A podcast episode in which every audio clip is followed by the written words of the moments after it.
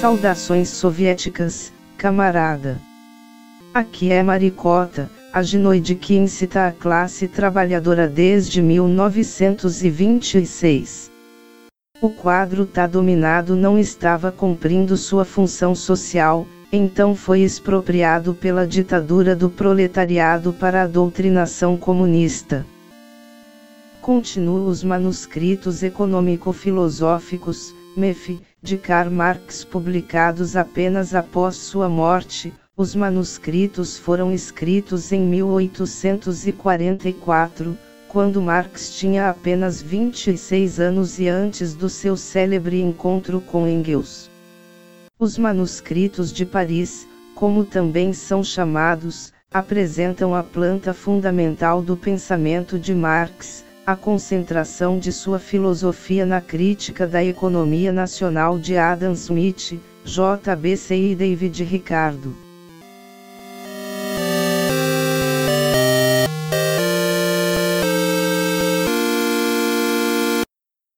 Manuscritos econômico-filosóficos por Karl Marx.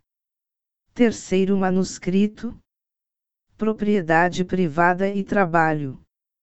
1, AD página 36. A essência subjetiva da propriedade privada, a propriedade privada como atividade em si mesma, como sujeito, como pessoa, é trabalho.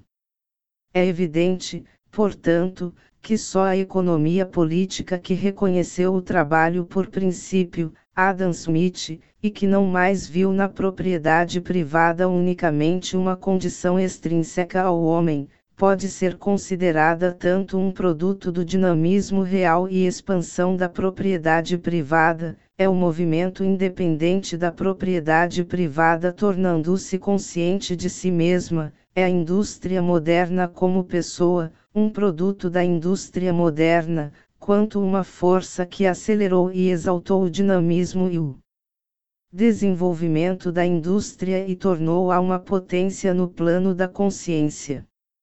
Assim, em vista dessa economia política esclarecida que descobriu a essência subjetiva da riqueza dentro da estrutura da propriedade privada, os partidários do sistema monetário e do mercantilismo, para quem a propriedade privada é uma entidade puramente objetiva para o homem, não fetichistas e católicos.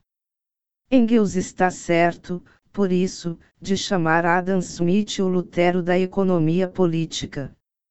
Assim como Lutero reconheceu a religião e a fé como a essência do mundo real, e por essa razão assumiu uma posição adversa ao paganismo cristão, assim como ele anulou a religiosidade externa ao mesmo passo que fazia da religiosidade a essência interior do homem, assim como ele negou a distinção entre sacerdote e leigo porque transferiu o sacerdócio para o coração do leigo, também a riqueza extrínseca ao homem e dele independente, só podendo, pois, ser adquirida e conservada de fora, é anulada. Isso quer dizer, sua objetividade externa e indiferente é anulada pelo fato de a propriedade privada ser incorporada ao próprio homem, e de ser o próprio homem reconhecido como sua essência. Mas, como resultado, o próprio homem é levado para a esfera da propriedade privada, exatamente como, com Lutero, é levado para a da religião. Sob o disfarce de reconhecer o homem, a economia política, cujo princípio é o trabalho, leva à sua lógica conclusão a negação do homem. O próprio homem não mais é uma condição da tensão externa com a substância externa da propriedade privada, ele próprio se converteu na entidade oprimida por tensões, que é a da propriedade privada. O que era anteriormente um fenômeno de ser extrínseco a si mesmo, uma manifestação extrínseca real do homem, transformou-se, agora no ato de objetivação, de alienação. Esta economia política parece, por conseguinte, a princípio, reconhecer o homem com sua independência, sua atividade pessoal, etc. ela incorpora a propriedade privada à essência mesma do homem, e não é mais, portanto, condicionada pelas características locais ou nacionais da propriedade privada considerada como existente fora dela mesma. Ela manifesta uma atividade cosmopolita, universal, que destrói todos os limites e todos os vínculos, reputando-se a si mesma como a única orientação, a única universalidade, o único limite e o único vínculo. Em seu desenvolvimento ulterior, contudo, vê-se obrigada a rejeitar essa hipocrisia e a mostrar-se em todo o seu cinismo.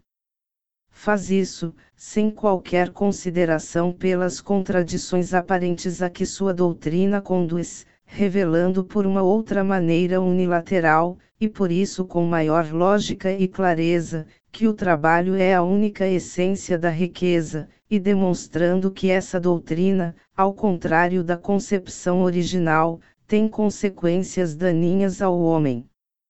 Finalmente, ela aplica o golpe de morte à renda da terra, aquela última forma individual e natural da propriedade privada e fonte de riqueza existente independentemente do movimento do trabalho que foi a expressão da propriedade feudal, mas tornou-se inteiramente sua expressão econômica e não mais consegue oferecer qualquer resistência à economia política.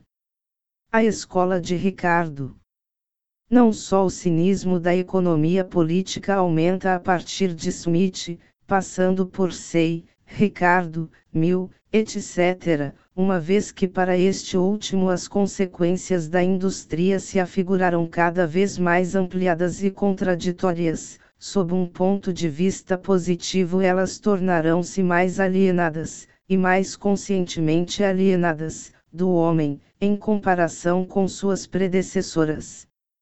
Isso é somente porque sua ciência se expande com maior lógica e verdade. Posto que eles fazem a propriedade privada em sua forma ativa formar o tema, e posto que ao mesmo tempo fazem o homem como não entidade tornar-se uma entidade, a contradição na realidade corresponde inteiramente à essência contraditória por eles aceita como princípio. A realidade dividida, segundo, da indústria está longe de refutar, antes confirma, seu princípio de autodivisão. Seu princípio, com efeito, é o princípio dessa divisão. A doutrina fisiocrática de Kesnay constitui a transição do sistema mercantilista para Adam Smith. A fisiocracia é, em seu sentido direto, a decomposição econômica da propriedade feudal, mas, por essa razão, é da mesma forma direta a transformação econômica, o restabelecimento, desta mesma propriedade feudal, com a diferença de sua linguagem não ser mais feudal porém econômica. Toda a riqueza se reduz à terra e cultivo, agricultura. A terra ainda não é capital, mas sim um modo particular de existência de capital, cujo valor se diz residir em sua particularidade natural, da qual provém, a terra, não obstante, é um elemento natural e universal, ao passo que o sistema mercantilista só encarava os metais preciosos como riquezas. O objeto da riqueza, sua matéria, por esse motivo recebeu sua máxima universalidade dentro dos limites naturais, uma vez que é também, como natureza, riqueza diretamente objetiva. E é só pelo trabalho, pela agricultura, que a terra existe para o homem. Consequentemente, a essência subjetiva da riqueza já está transferida para o trabalho. Mas, simultaneamente, a agricultura e o único trabalho produtivo. O trabalho, pois, ainda não assumiu sua universalidade e sua forma abstrata, ele ainda se acha unido a um elemento particular da natureza como sendo a sua matéria, e só é reconhecido em um modo especial de existência determinado pela natureza.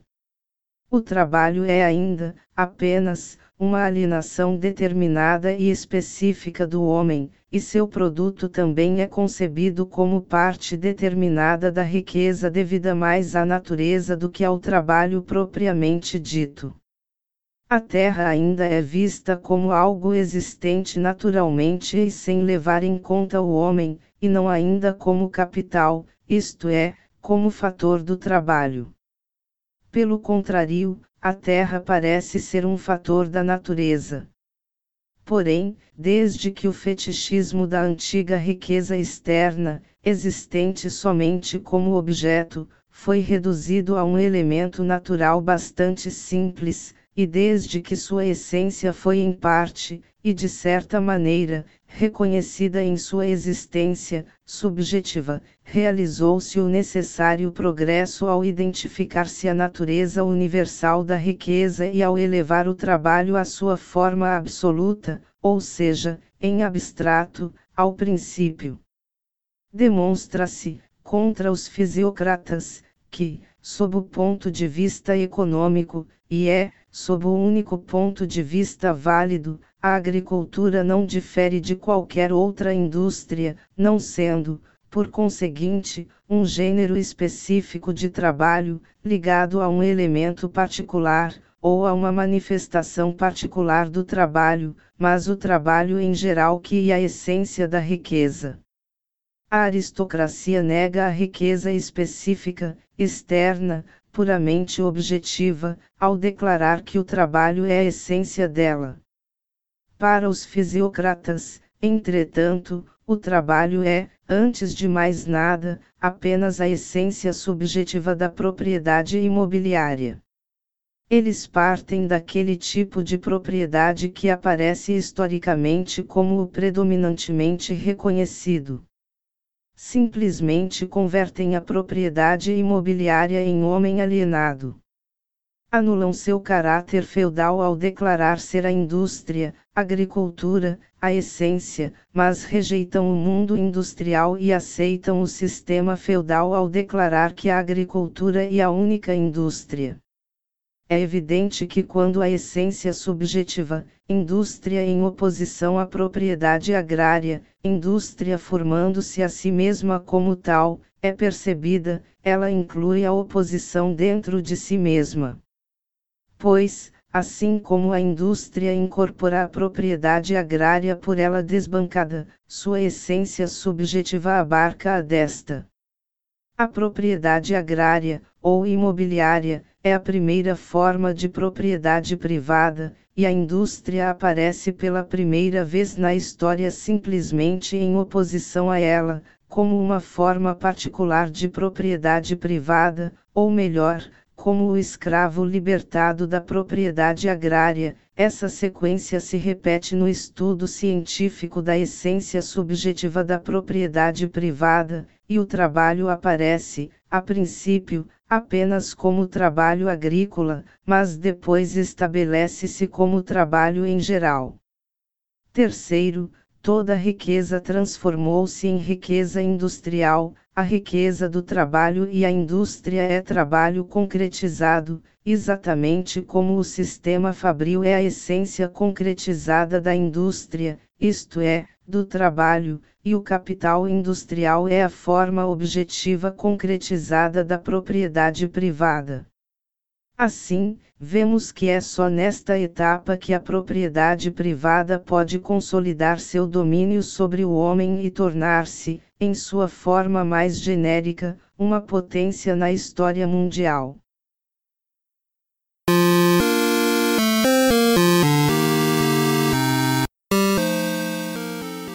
O ouro de Moscou secou e George Soras não tá nem aí.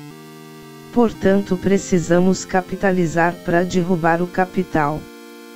Vai em apoia.se barra e ajude a causa. Deixe seu comentário em ociolevaalvicio.blogspot.com. Mande sua carta para ociolevaalviciopodcast.gmail.com Faça parte dos seguidores de Kelone no Telegram. Pie pra gente no arroba OcioCast. Nos dê seu coração em arroba Ociocast. Curta a página fb.com barra Ociocast. Não temos nada a perder a não ser nossos grilhões. É tudo nosso.